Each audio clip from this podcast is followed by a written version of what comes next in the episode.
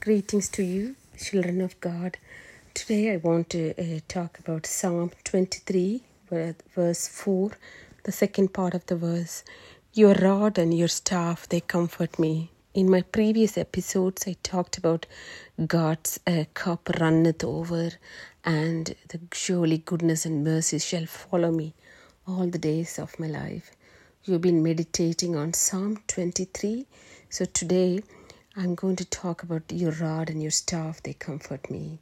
Here we see there is a connection between rod and staff. Uh, that is discipline and grace. So we are going to see what does it mean to be a rod. Rod, uh, it can refer to a scepter that shows power and authority.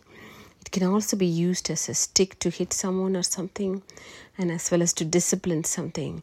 Whereas the staff is a stick that one leans on.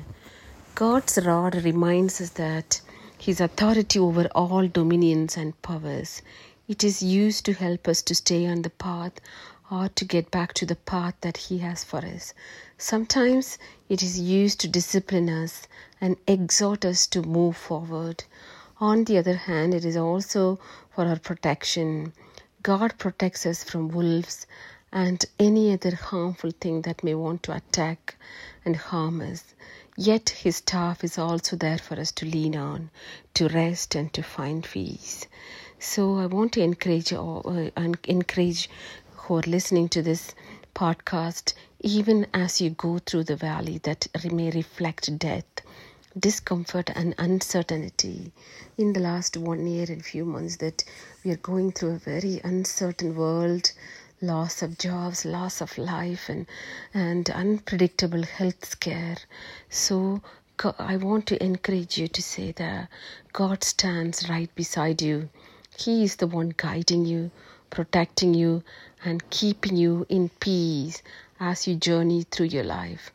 You can find much comfort in the knowledge that His rod is there to help guide you back to Him when you go astray and stay on the path of righteousness. It is there to direct you, to nudge you forward, or to slow you down when you need it. It is also there to protect you from evil one and you follow God and walk in His ways. I have found much comfort in knowing that His rod and staff are there to comfort me. I can lean on His truth. I want to encourage you to not only remember this truth but to apply to your life every single day. Do not lose hope, my friend, if you're listening. His word is filled with promises of His faithfulness to us. I want to tell you one promise towards this end of this message. We know that God causes all things to work together for good to those who love God and to those who are called according to His purpose. This is found in Romans 8 28.